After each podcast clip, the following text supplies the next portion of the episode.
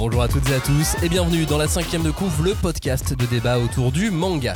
L'émission d'aujourd'hui est un peu spéciale puisque nous allons nous intéresser à dix mangas, enfin euh, plus ou moins, enfin, surtout plus. Alors est-ce que ce sont les dix meilleurs mangas de l'histoire de la vie de toujours ? Pas forcément, mais sont dix mangas sélectionnés avec soin par l'auteur, dessinateur, directeur artistique, scénariste et réalisateur Julien Neel, à qui l'on doit notamment la série de bande dessinée et le film Lou, et plus récemment Lou Sonata, dont le tome deux est dispo depuis le quinze novembre, donc euh, depuis bientôt une semaine. Salut Julien, bienvenue dans la cinquième de Couv'. Salut, merci, bonjour.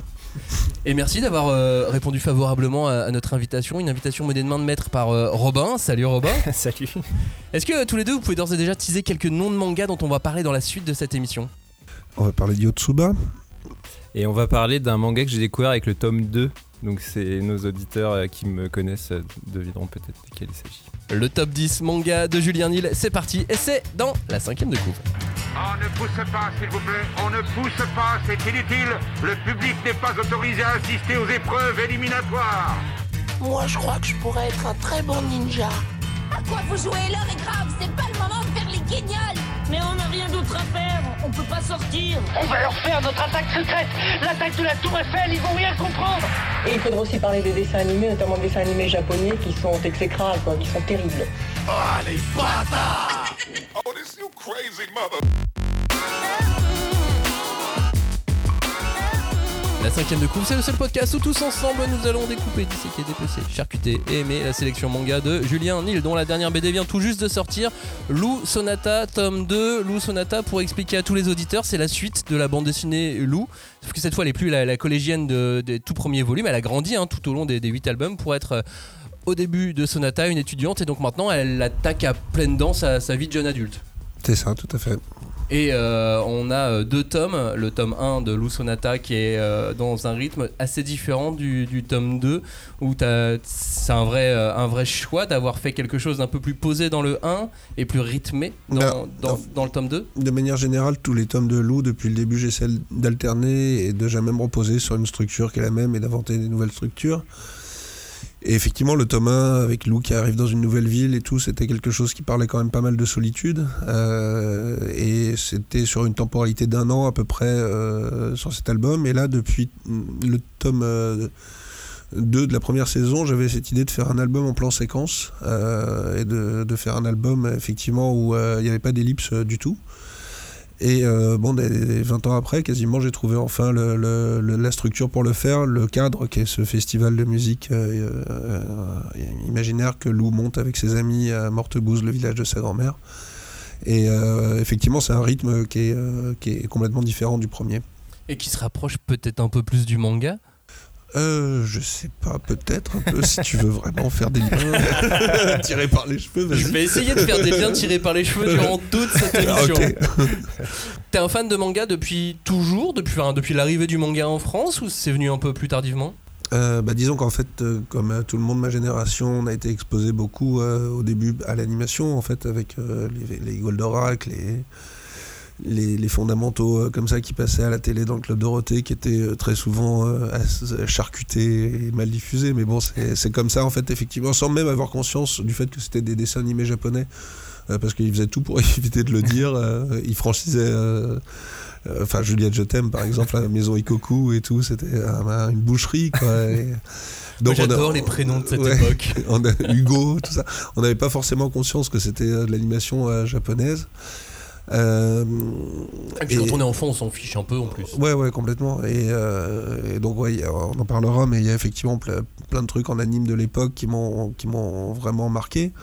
Euh, et en fait, euh, c'est vers quinze ans, euh, quand j'avais quinze ans, je pense que Glénat a commencé à publier euh, bah, pas mal de trucs euh, importants dont on va parler aussi. Euh, et là où d'un coup j'ai découvert euh, un pan de, de, de culture que je connaissais pas du tout. Moi j'étais fan déjà de bande dessinée franco-belge, de comics et tout. Et puis là d'un coup tu te dis ah, ok, y a, en fait il y, euh, y a un R G japonais, il y a Tezuka, et tu te prends ça dans la gueule à quinze ans. Et euh, quand t'aimes la bande dessinée, en fait c'est une ouverture euh, incroyable quoi. Et donc moi je continue en fait, à, je, je, je, je lis pas mal de bandes dessinées, euh, je continue à en acheter énormément. Euh, Et un grand panel de tout ce qui existe, franco-belge, japonais et manga en fait. le top dix de Julien Neel dans un instant, mais si vous nous découvrez, sachez que nous revenons chaque semaine avec une heure de podcast, parfois plus, rarement moins, pour parler de, de manga. Parfois nous proposons des émissions d'analyse, comme la semaine dernière avec Spy Family, une émission qu'on avait enregistrée dans la librairie parisienne Le Renard Doré, avec une partie de leur équipe, et puis parfois c'est plus S F et intimiste, plus entre nous, comme il y a deux semaines avec le manga plus tôt, et aujourd'hui donc un peu de souvenirs, un peu de nostalgie, beaucoup de recommandations avec le top dix de Julien Neel. Si vous aimez ce qu'on fait, abonnez-vous, activez les notifications, visitez nos pages sur les réseaux sociaux et allez faire un tour sur notre bon vieux blog la cinquième de Couv.fr, numéro un de ta liste, Julien. C'est le premier manga sorti euh, en France de manière euh, grandiloquente, dirons-nous. C'est euh, Akira de Katsuhiro Otomo. Ouais, bah évidemment. Euh, alors, le, c'est un top dix un peu, qui est dans le désordre, en fait. Il n'y a pas vraiment de, de, de priorité. Hein. Mais effectivement, Akira, bah, quand c'est sorti, euh, les, les premières éditions euh, colorisées, euh, Glénat, en fait, les, les, vous avez racheté les couleurs américaines et tout ça. Alors, je sais pas vraiment si j'ai découvert le, le manga ou le, l'anime en premier, mais effectivement, c'est un, c'est un choc, quoi. C'est vraiment le truc. Tu dis, ok, il y a, y, a, y a quand même quelque chose là, et c'est, c'est, c'est, en, c'est encore une œuvre maintenant que je relis régulièrement et qui me fait bloquer complètement. Euh, moi, je, je, y a, si je peux recommander, c'est pas un podcast, que c'est, c'est une chaîne YouTube qui s'appelle Cartoonist Kayfabe. Euh, je sais pas si vous voyez ce que c'est. Non. C'est euh, une, une chaîne de comics qui est animée par euh, Ed Piscor, qui okay. est l'auteur de Hip Hop Family Tree, et je ne sais plus comment s'appelle l'autre euh, qui dirige ça avec lui. Et c'est super intéressant parce que c'est de l'analyse de comics, en fait, où il y a la caméra au-dessus et ils vont feuilleter euh, un comics ou d'ailleurs euh, une B D franco-belge ou un manga.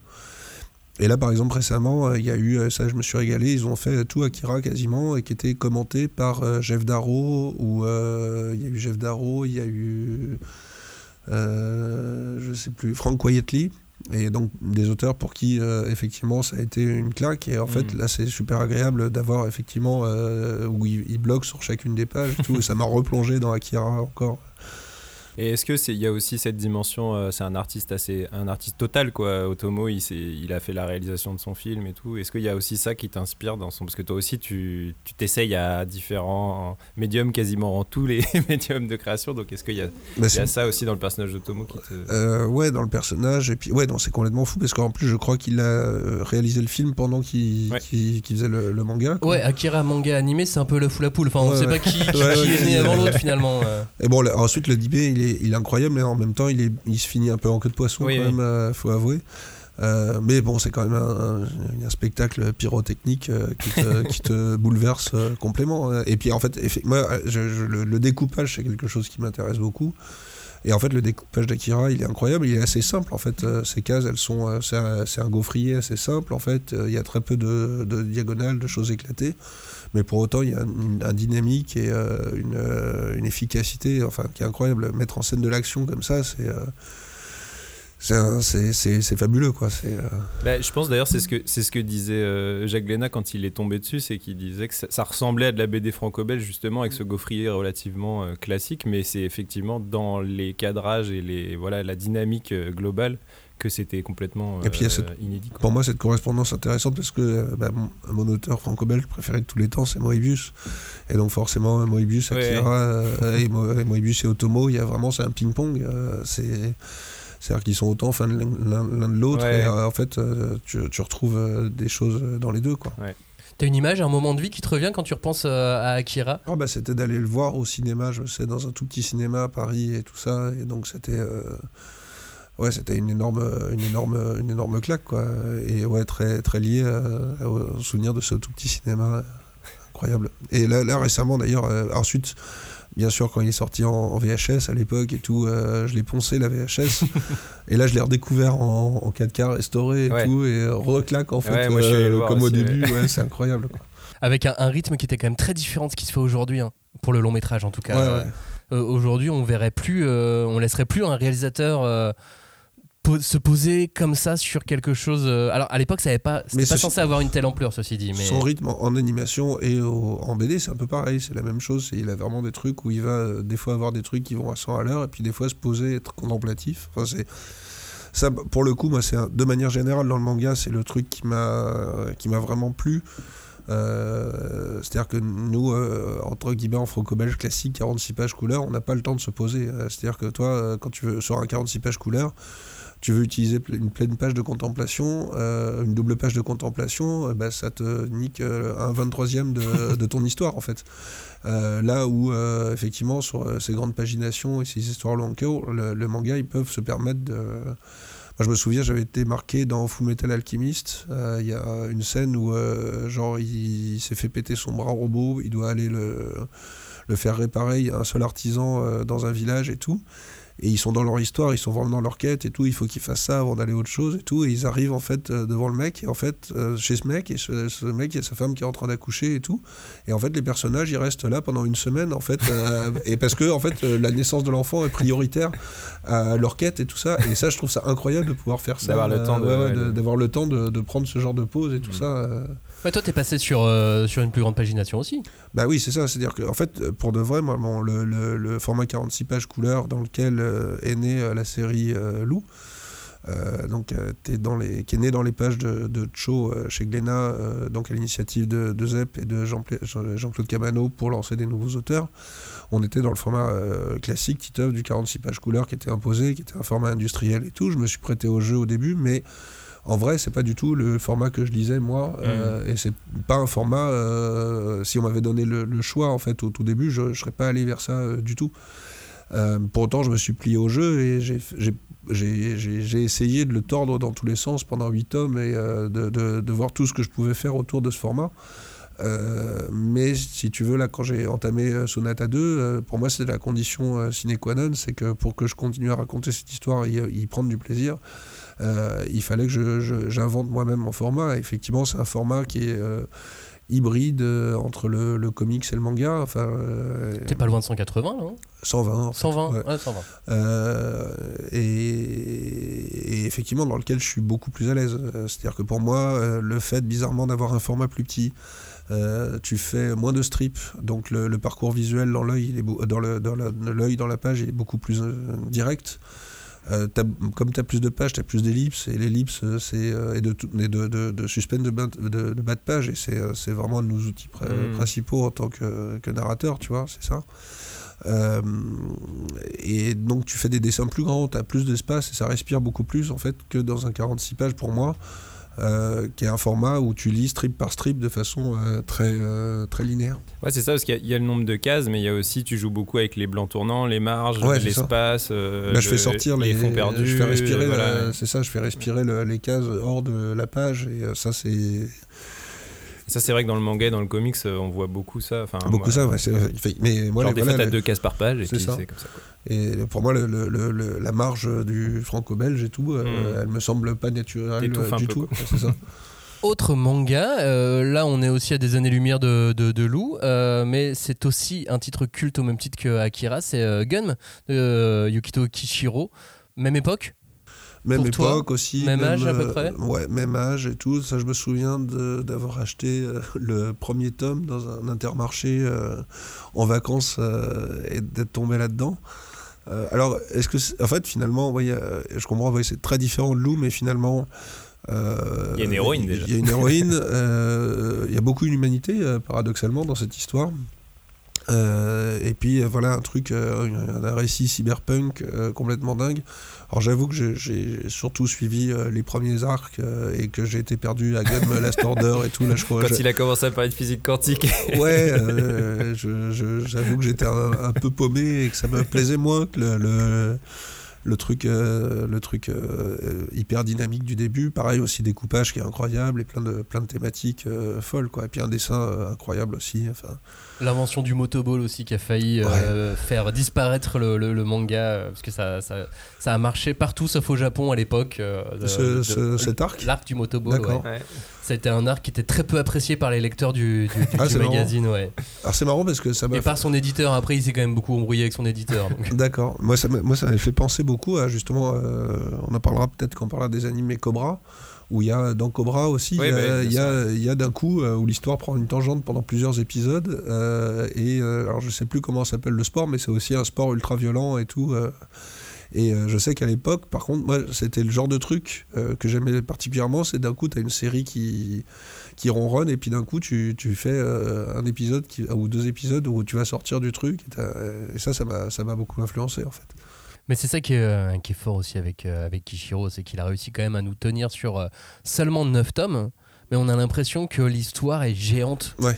que ça, ça a duré. Alors lui en plus il l'a écrite pendant longtemps, mais une espèce de, de, d'impression euh, aussi, aussi, aussi fleuve qu'un Naruto presque. Bah c'est ça, c'est que t'as, des, t'as je sais pas combien d'arcs dans le neuf tomes, et ouais, les arcs font un deux tomes grand maximum, quoi, et c'est vrai qu'il y a une richesse de personnages. C'est ça, de... les personnages ouais. sont super bien écrits, un truc très mélodramatique. Et, et nouvel arc, il y a toujours ouais. des nouveaux persos, et malgré tout, tu, tu rentres dans le truc, quoi. Autre manga culte, autre époque très très proche. Là, on est euh, Akira, Gunm et le suivant. On est euh, quasiment dans les trois premiers mangas. Euh, alors, j'exagère un peu. Il euh, y en a un qui arrive un peu plus loin, euh, qui sont euh, sortis euh, en, en France. C'est euh, Dragon Ball d'Akira euh, Toriyama. Dragon Ball, c'est d'abord l'animé ou ça a été euh, ou ça a été le manga tout de suite ? Alors, je crois, non, je crois que l'animé. En fait, moi, j'avais vu docteur Slump et tout. Euh, c'est là que j'avais été en contact avec euh, Toriyama pour la première fois, euh, qui passait à la télé. Euh, le manga de Dragon Ball, euh, alors moi j'ai eu une période bizarre, euh, je pense entre, euh, parce que pour autant j'ai grandi avec beaucoup de mangas, et je crois qu'entre mes onze et quatorze ans, euh, je les ai un peu rejetés, euh, j'étais un peu snob, en fait euh, je voulais faire de la peinture, euh, je voulais être peintre expressionniste allemand, mais j'avais cent ans de retard sur mon... Et donc j'ai boudé le manga jusqu'à retomber dedans euh, après, et, euh, et en fait Dragon Ball, euh, je sais que j'étais, j'avais pas regardé l'animé à l'époque, euh, je les ai découverts avec les publications Glénat, les premiers. Euh, complètement euh, séduit par euh, le graphisme, euh, le côté tout en rondeur, euh, le côté très tactile de son univers et tout. Euh, et j'ai complètement accroché en fait. Et moi j'aime, j'aime euh, pardon, Dragon Ball jusqu'au moment où ils ont des muscles. Là ça commence à m'emmerder en fait. Et euh, j'ai jamais suivi après. Euh, Tome dix-sept quoi, la, euh, au, la fin de quand, quand Goku meurt. Euh, ouais c'est ça. Et euh, même peut-être un peu avant en fait.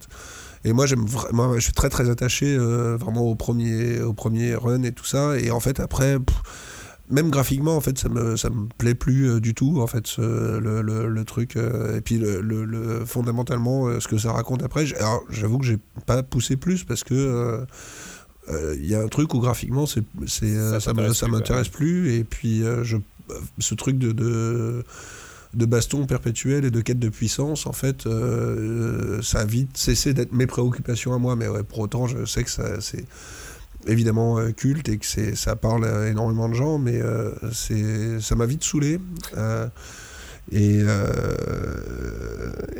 et, et donc bah, on peut en fait bêtement, euh, moi par contre ce que j'adorais dans le premier c'était le, l'appel à l'aventure et tout ça, et donc ça nous permet de, de passer à One Piece en fait, parce que pour le coup quand j'ai découvert euh, des années après euh, One Piece à la recommandation de euh, Boulet euh, qui me disait lis à peu près euh, absolument ce truc là et tout, et moi je, au début le, le graphisme de One Piece j'étais euh, je comprenais pas du tout le délire avec ces personnages en longueur et tout, je comprenais pas pourquoi il fallait lire ça.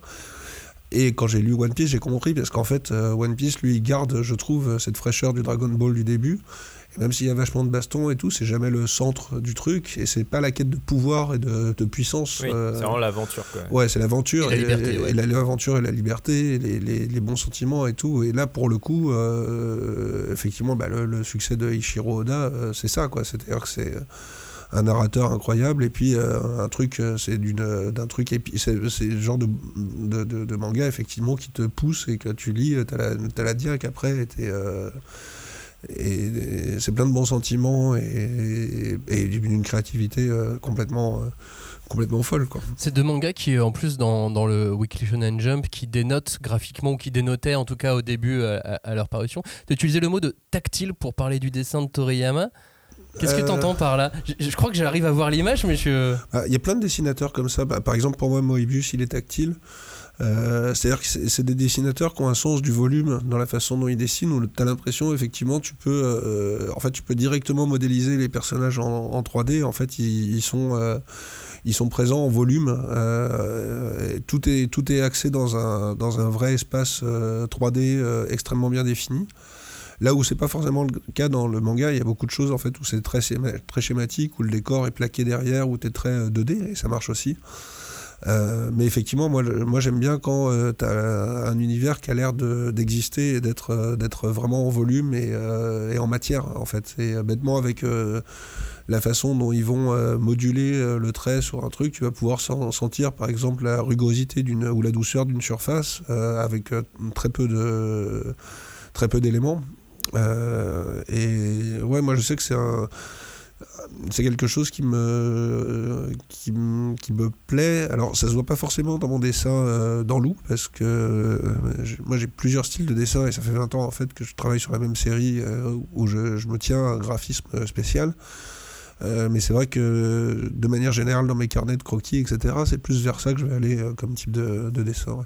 T'as parlé du coup là, c'est deux, deux des shonen les plus... Euh... les plus euh, importants, enfin en tout cas les, les, les plus gros succès du shonen euh, au Japon et en France. Euh, est-ce que aussi dans le shonen, il y a un truc qui toi t'in- t'intéresse, c'est que bah, contrairement à la B D franco-belge classique jeunesse, euh, les héros ils évoluent dans le shonen, ils grandissent, ils apprennent, ils, comment dire, ils, ils grandissent tout simplement. Mmh. Tout au long de l'histoire. Voilà, tout au long de l'histoire, ce qui effectivement dans la B D franco-belge traditionnelle c'était pas le cas. Il, on avait un héros et il était monolithique, il bougeait jamais, il, avait, il gardait ses valeurs de A à Z de tous les, tous les albums. Est-ce que toi t'as un peu cassé avec Lou justement en faisant grandir ton héroïne? Ça c'est un truc euh, pour le coup que le... Ou le shonen t'a inspiré pour ça ou tu bah, le shonen et la, le, le, le manga de manière générale, ouais. Parce que euh, ouais, dans le shoujo aussi, c'est, c'est quand même généralement des histoires d'évolution de personnages, et cetera.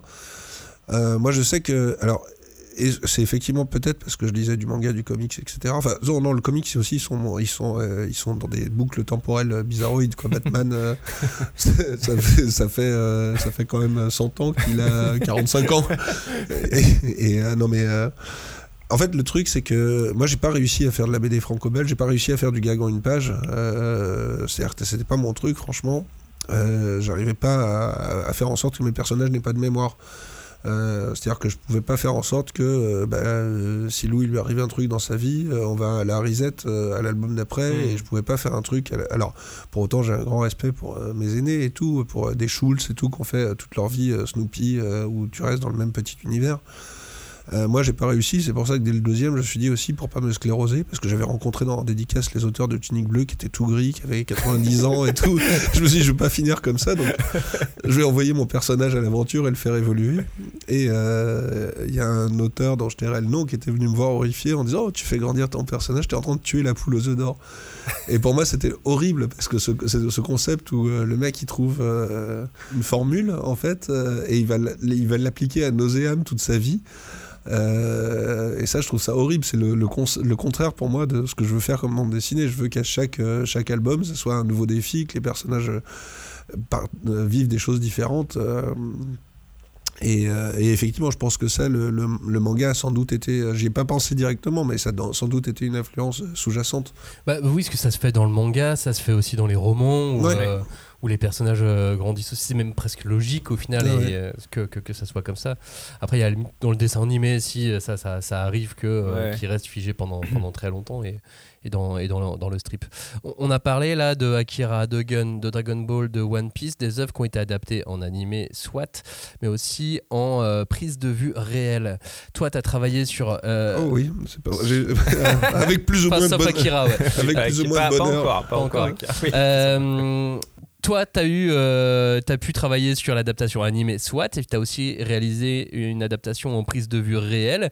Est-ce que le fait d'avoir cette expérience euh, te fait être plus euh, sympa quand tu vois ces adaptations arriver ? Tu te dis, ah, je comprends, je comprends les difficultés, il y a beaucoup de monde à gérer, il faut faire des choix, il faut faire des compromis. Ou tu es comme nous, tu fais...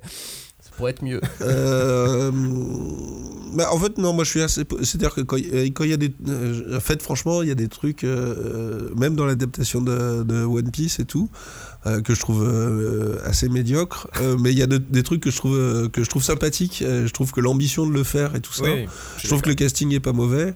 Par contre je trouve que c'est extrêmement mal réalisé, mais c'est euh, c'est une catastrophe, c'est-à-dire qu'il y a aucune ampleur justement, ouais, tout ce qui est euh, parlé, ouais. Et, euh, et c'est, c'est dommage parce que je trouve que genre costume, euh, costume et cast et tout, euh, c'est nickel, l'intention est bonne je pense de manière générale, mais je trouve que c'est effectivement réalisé avec les pieds, quoi. Ben, je pense que à mon avis si c'est réalisé comme ça, euh, c'est aussi pour des questions de, de budget, ils n'avaient mmh. pas les moyens de faire des plans plus larges ou ce genre de choses, quoi. Alors déjà que ça coûtait très ouais, cher ouais, mais... Euh...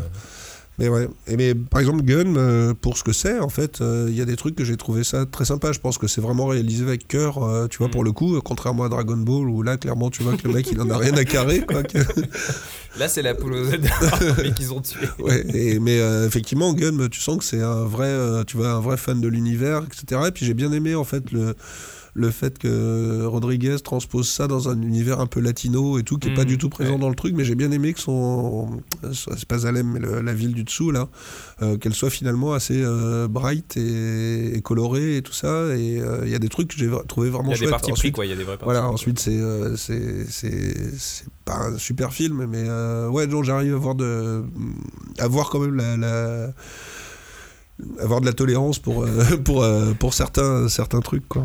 Ghost in the Shell aussi. Euh, ouais bah alors Ghost in the Shell effectivement je me suis pris euh, comme tous les autres hein, à peu près au même moment euh, le le manga et, et l'animé euh, dans la tête. En plus avec là pour le coup deux auteurs euh, parce que t'as d'un côté euh, Masamune Shiro pour le manga et puis derrière t'as euh, Mamoru Oshii euh, qui lui en fait euh, fait son truc avec Ghost in the Shell. Donc là t'as double cou- couche d'auteur, de travail d'auteur. Mm. Et euh, le premier, euh, le premier euh, Ghost in the Shell en, en animation, c'est un, c'est un chef-d'œuvre quoi. Tu vois, c'est un truc qui m'a qui m'a bouleversé la musique et tout. Ouais, euh, complètement dingue et Mamoru Oshii génial aussi il avait, son ad... il avait fait aussi un, un épisode de L'Amu euh, qui est incroyable avec euh, une boucle temporelle avec les gens coincés dans un truc c'était aussi Oshii euh... mmh.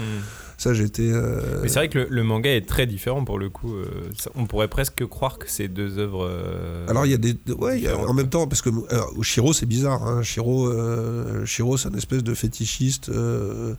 à la fois du corps des femmes mais euh, de la technologie, les notes de bas de page de Shiro c'est ouais, très dur à lire ouais, Shiro en fait c'est même plus des notes de bas de page euh, ouais, ouais. mais en même temps c'est fascinant pour moi la cohérence de l'univers et ouais, tout euh, c'est, j'ad- j'adore enfin, c'est vraiment un auteur qui m'a, qui m'a passionné euh, pendant des années et, et, mais bon c'est complètement bah, les derniers c'est complètement habitable et tout ça mais, euh, et ensuite effectivement de cet univers cette richesse et de cette complicité Oshii il en fait un truc euh, contemplatif et zen etc.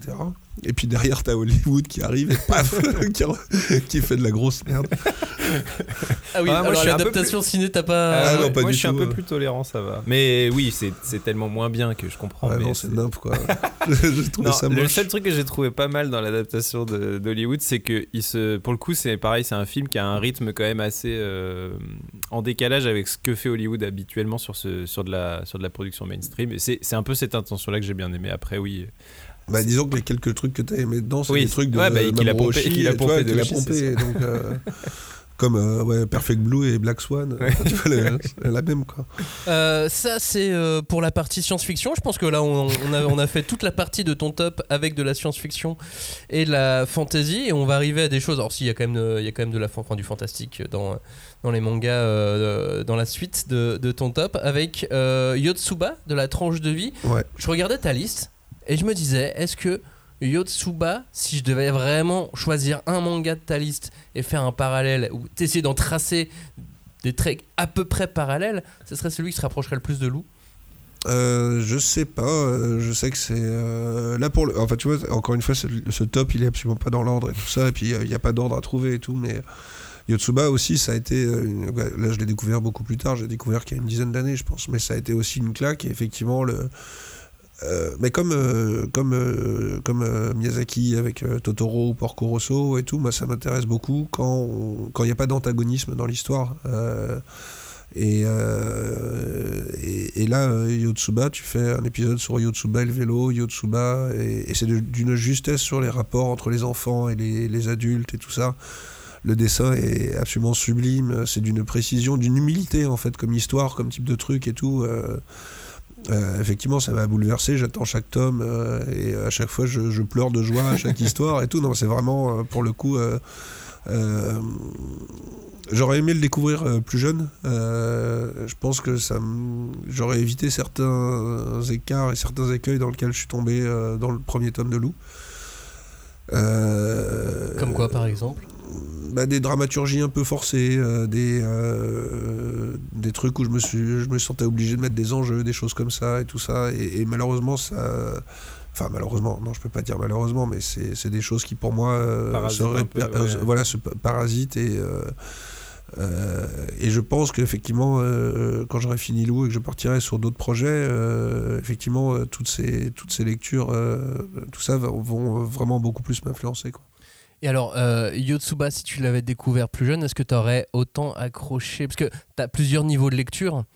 dans Yotsuba, dans Yotsuba je, je, tu, peux le, tu peux le prendre comme c'est, sans, sans, sans voir toute la partie, euh, sans y mettre un regard adulte, et tu n'as pas forcément la même lecture que si, euh, si tu n'as que ton regard d'enfant.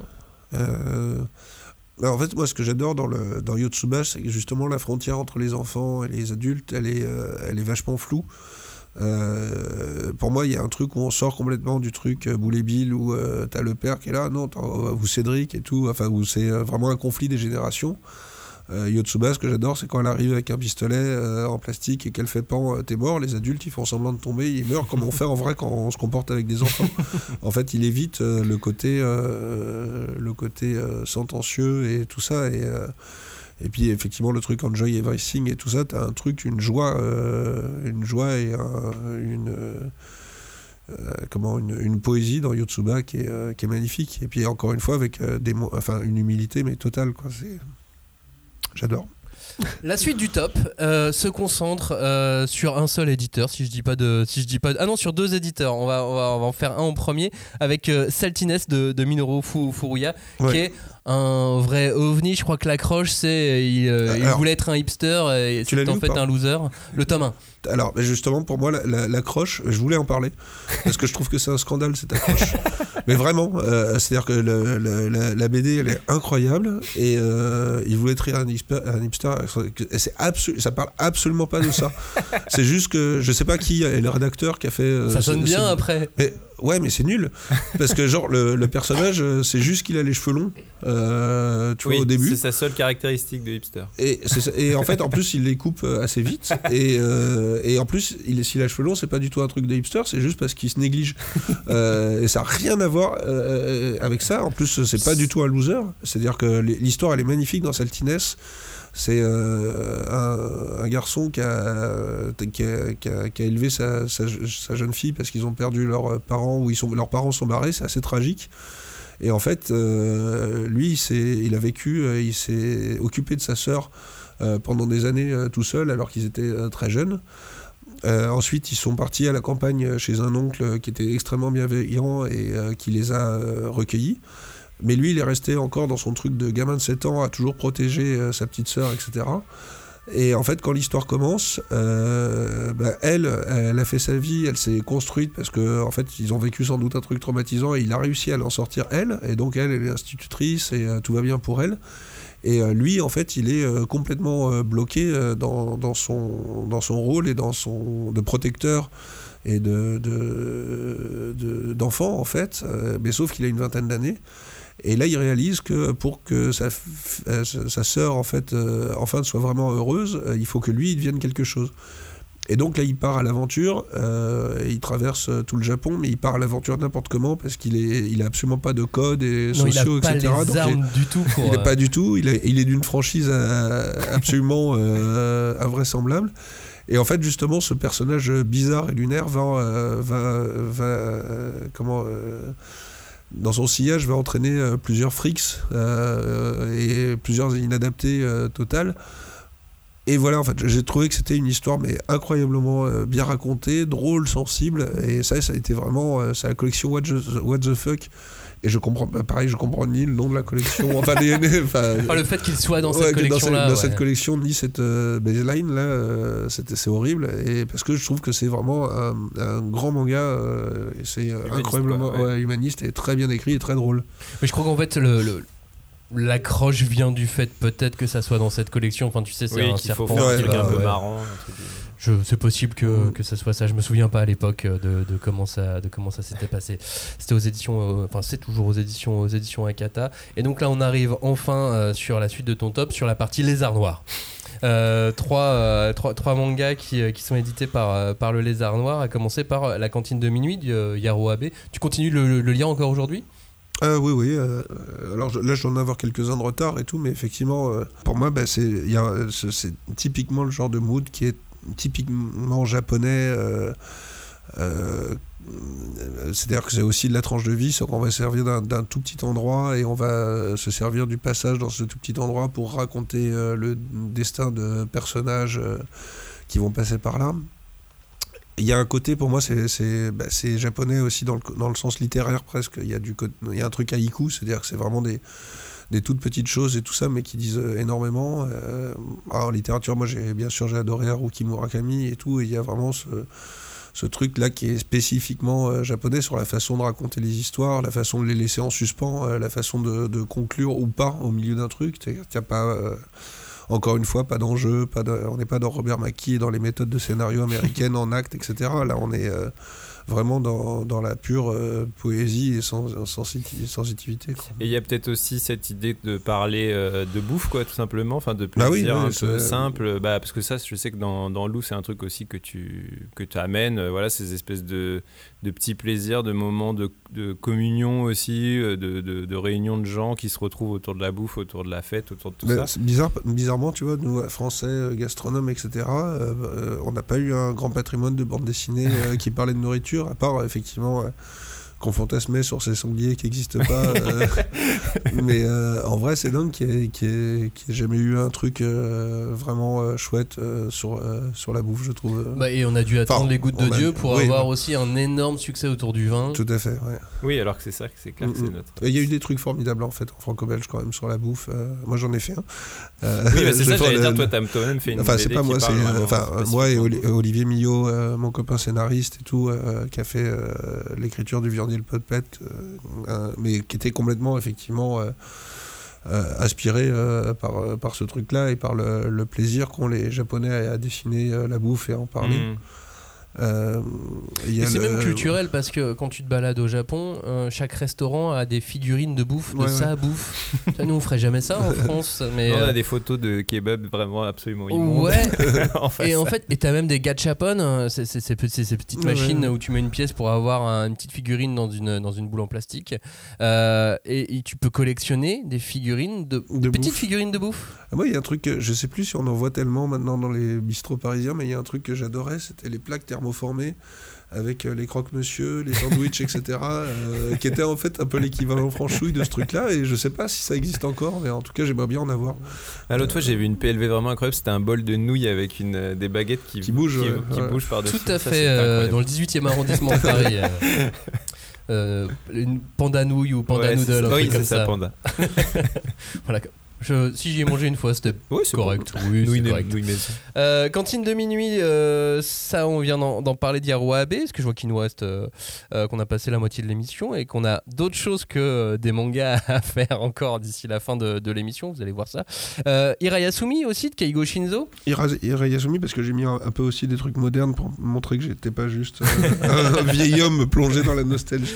Je, je suis en train de le lire en fait. J'en ai lu qu'un pour l'instant. Je crois qu'il y en a trois qui sont sortis, ouais. mais effectivement, c'est de la tranche de vie. C'est adorable, c'est un, un mec plein de bonne volonté qui hérite de la maison, d'une maison, d'une petite maison, parce qu'il s'occupait d'une vieille dame, et qui vit là avec sa cousine, et donc c'est un espèce de mini euh, conflit des générations, mais euh, c'est super doux, c'est super tendre, euh, c'est adorable quoi.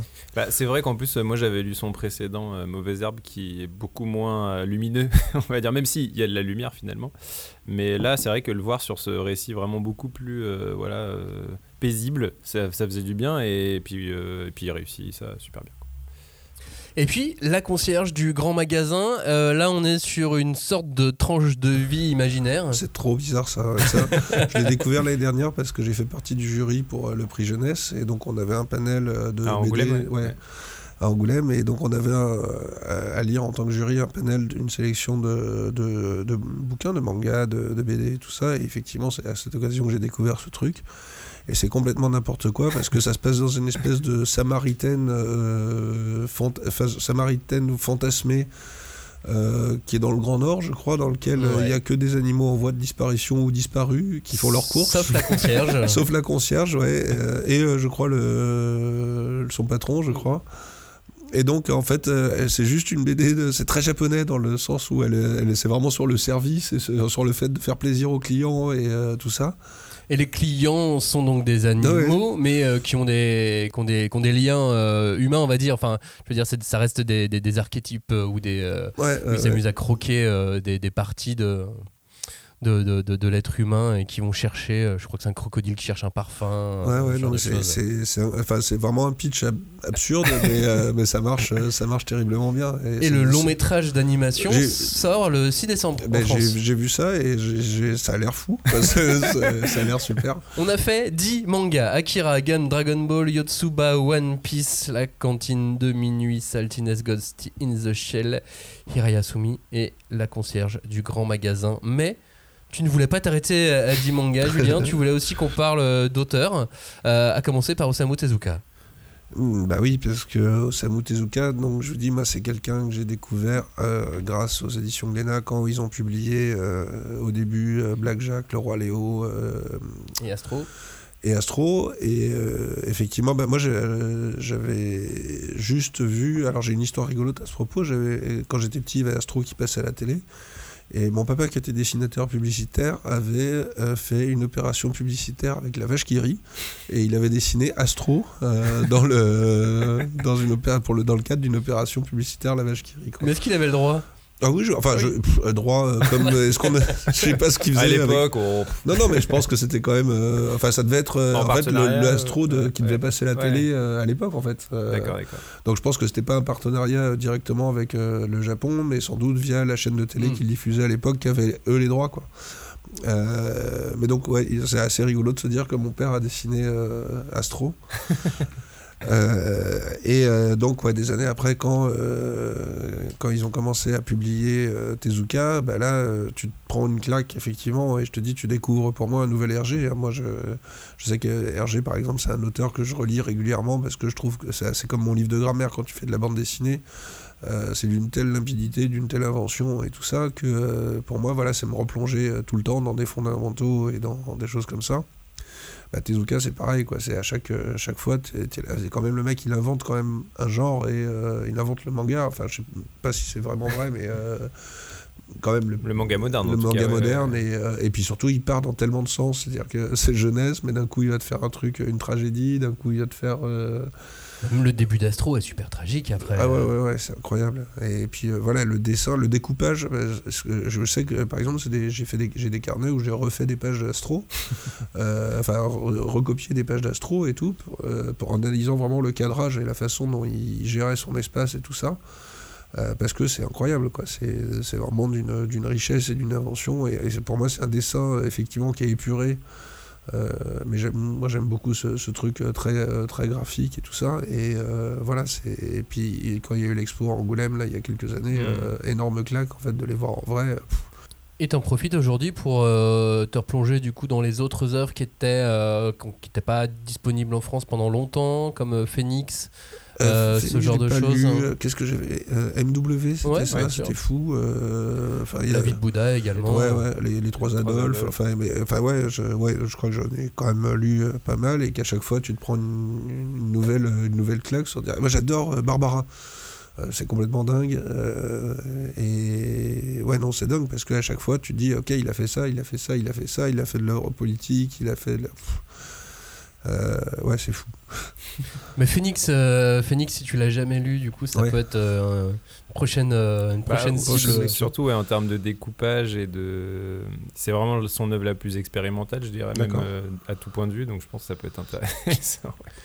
Et en même temps, euh, c'est une œuvre même adaptable, alors qu'elle est expérimentale, ouais. puisqu'ils viennent de, de, de l'adapter, euh, enfin d'en adapter une partie euh, sur Disney Plus actuellement, euh, en série animée. Euh, donc, euh, donc ouais, tout est tout est possible euh, aujourd'hui en fait. C'est ça qui est, qui est, qui est incroyable.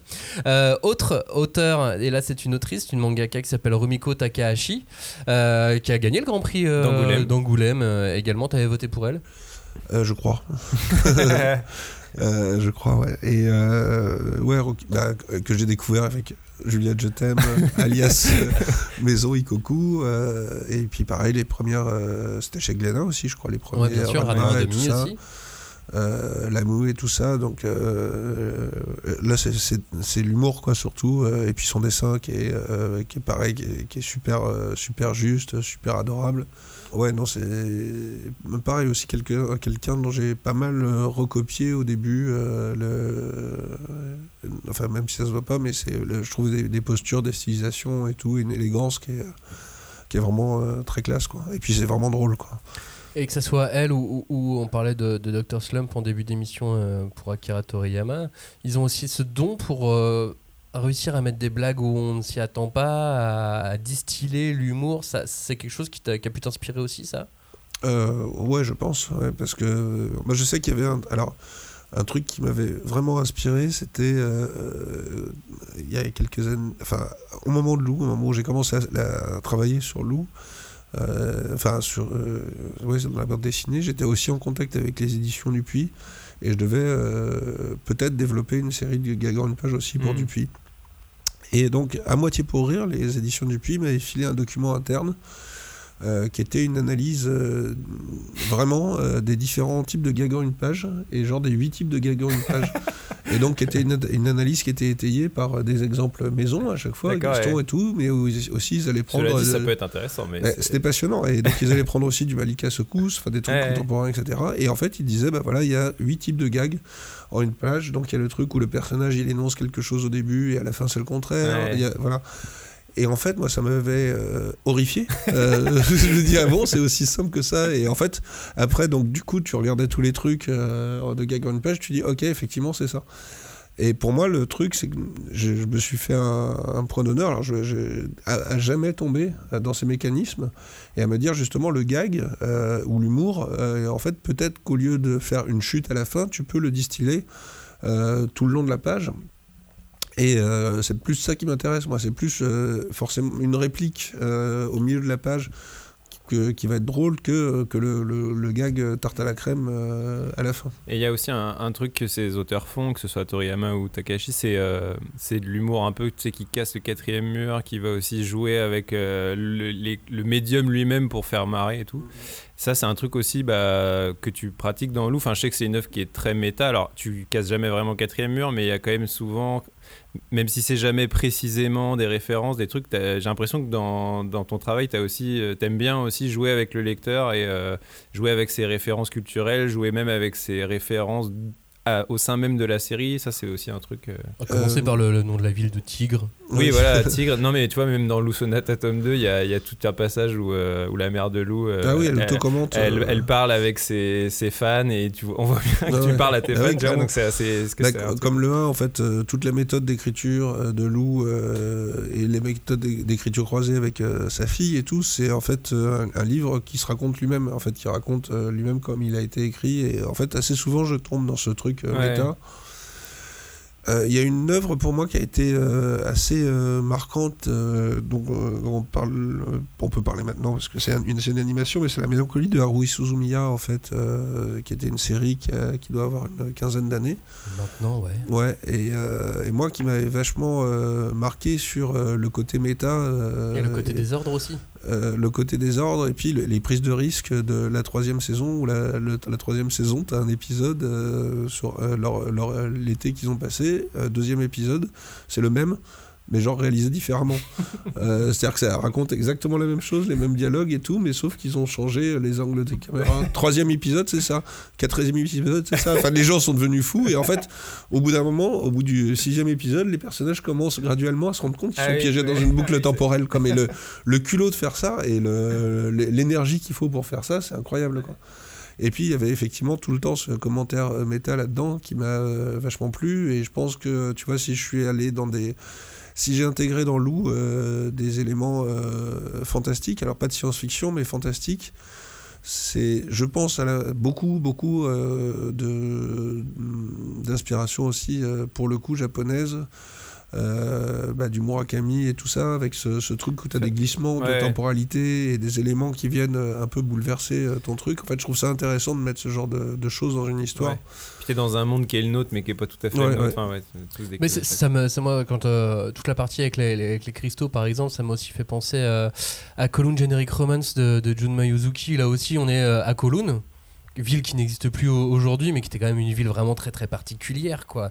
Espèce de, de, de cube au milieu de Hong Kong euh, qui, euh, qui ne dépendait pas vraiment de Hong Kong, mais qui ne dépendait pas non plus euh, de qui que ce soit finalement. Et, euh, et ils ont réussi, elle a réussi à placer euh, ce, ce, ce manga dans cette euh, ville en y mettant des touches de science-fiction euh, mais au milieu du réel. Et on a envie d'y croire et en même temps... Euh, Puis en, en même isolant temps, vraiment cette ville du reste du monde, c'est, c'est un espèce de, de, d'univers clos. Ouais. Bah pour le coup, il y a aussi des Miyazaki là-dedans, parce que par exemple, pour moi, la ville de Kiki la Petite Sorcière ou la Porco Rosso, et cetera, c'est, c'est, ou même euh, La Puta, c'est dans des, une Europe fantasmée ouais. qui n'existe pas. Le château de Cagliostro et tout ça, des œuvres aussi là qui m'ont vachement euh, plu sur euh, ce truc de, de du chrony un petit peu mmh. euh, et ça, ça je pense que ça ça ça fait ça c'est sans doute des choses qui ont qui m'ont poussé moi à faire en sorte que les les dans Lou, j'essaie d'être le plus intemporel possible et de pas marquer euh, le temps ni l'époque, d'utiliser des expressions modernes, et cetera, et de faire en sorte que dans dix ans, j'espère que ça sera aussi bizarre que ça l'est maintenant. En fait. à, à des années-lumière, lui, c'est un, un, un auteur bizarre. Il y a Kazuo Umezu. Est-ce que euh, le travail de Kazuo Umezu, c'est pas euh, celui qui est le plus éloigné du tien ? Euh, je sais pas, je sais pas. Moi, je l'ai découvert très récemment aussi, euh, là, grâce à, aux Lézards Noirs, encore une fois, qui font, je trouve, un très beau travail d'édition de patrimoine. Et euh, bah déjà, moi, je, je, j'ai jamais trop lu de manga d'horreur. Euh, j'ai, en fait, j'ai découvert, euh, comment il s'appelle, euh, Junji Ito, euh, vraiment... Euh, euh, euh, non, non, mais euh, il y a trois quatre ans, en fait, je m'étais euh, jamais euh, posé sur le truc. Je suis pas fan de tout, de lui.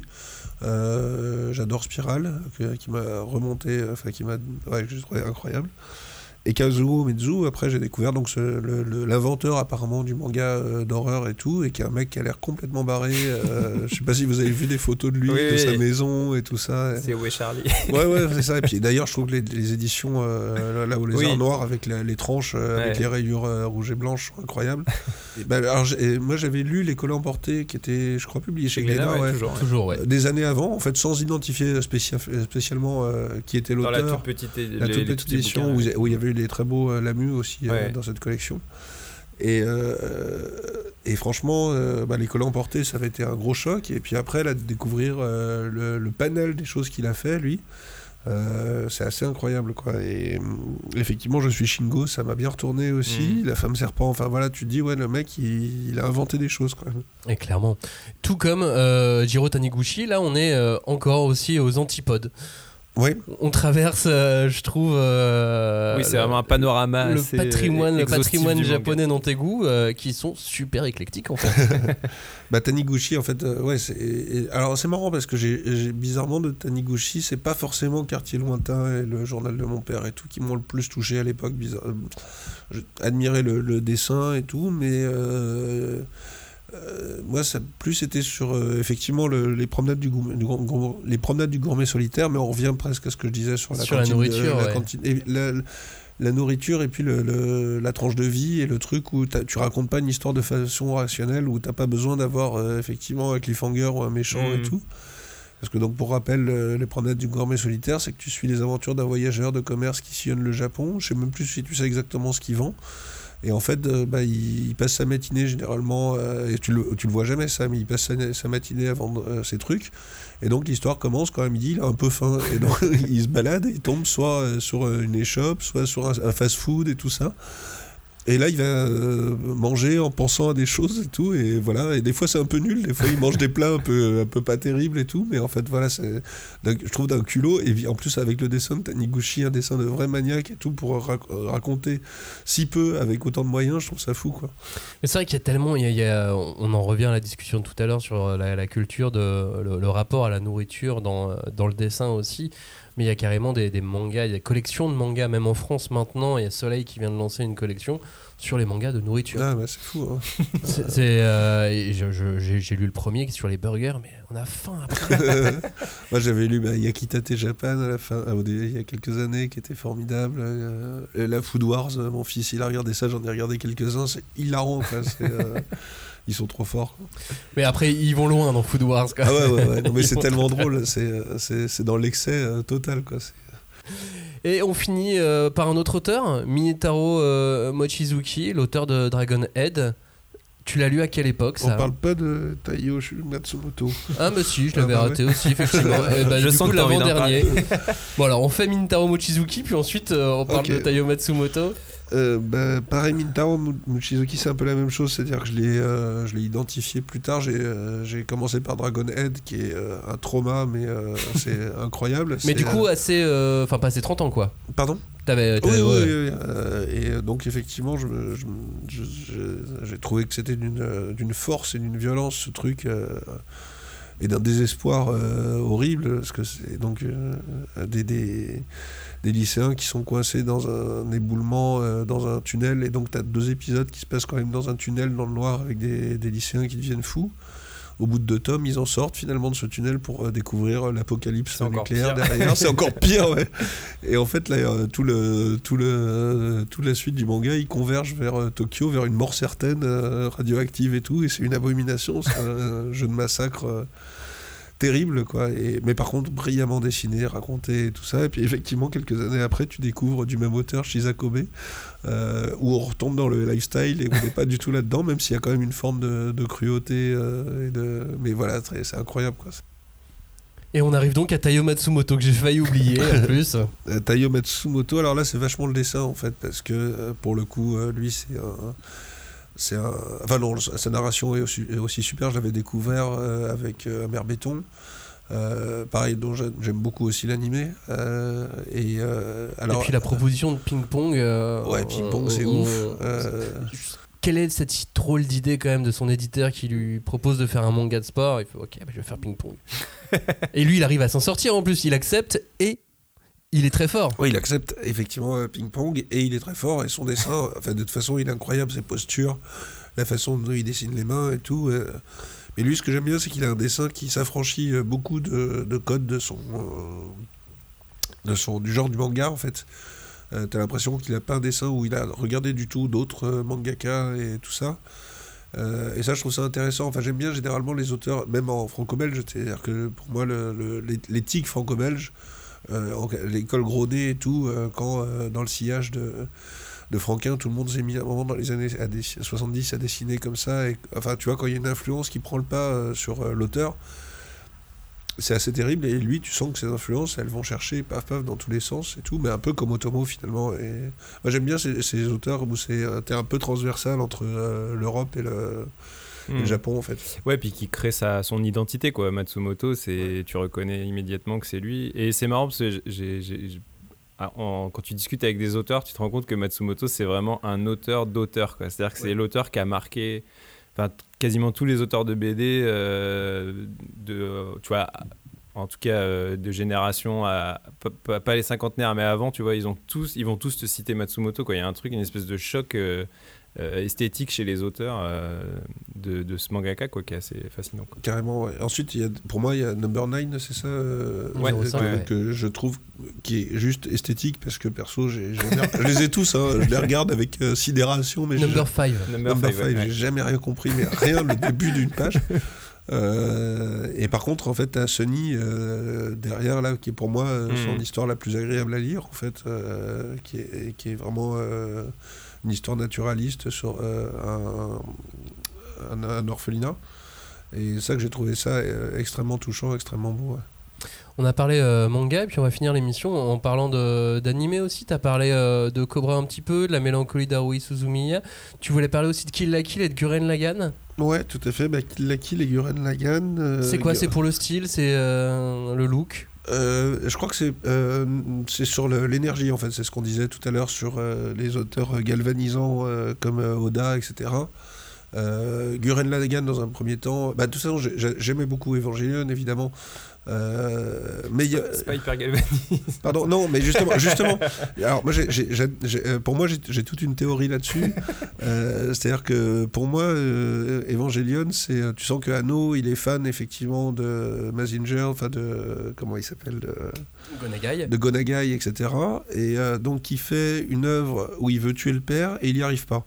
Pour moi, et même symboliquement, en fait, c'est, c'est assez clair mmh, dans, dans oui. l'histoire. Et en fait, euh, là où euh, je pense que dans Go Nagai, t'as, même s'il y a du désespoir dans Go Nagai, hein, dans, euh, dans Devilman, et cetera, mais il y a quand même euh, effectivement ce truc d'énergie galvanisant. Et, euh, et, et, et en fait, Anno, de ce matériel, il en fait quelque chose de complètement dépressif, euh, mais qui est passionnant, évidemment, hein, que j'adore. Et en fait, c'est pour ça que Gurren Lagann m'a plu.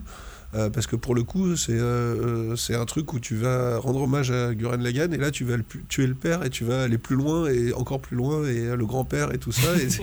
Et, et, euh, et graphiquement, je trouve ça invraisemblable, Gurren Lagann.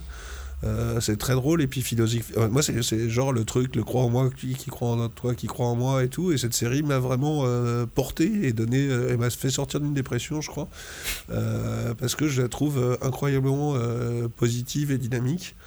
Euh, et euh, pareil avec euh, Kill La Kill. Euh, j'avais beaucoup aimé Abenobashi aussi de la même équipe avant. Euh, et Kill La Kill qui est encore plus improbable. Hein. Ah, qui est improbable, mais euh, pareil aussi qui est, je trouve, d'une, d'un, en fait philosophiquement et tout ça à la fin et tout. T'es là, mais en fait c'est, c'est, c'est brillant quoi. Ça, ça se tient tellement et euh, et c'est tellement bien dessiné quoi. Ça c'est vraiment les, ça a été des ouais des des, des clé de voûte importante de ma vie quoi en fait ces, ces séries quoi.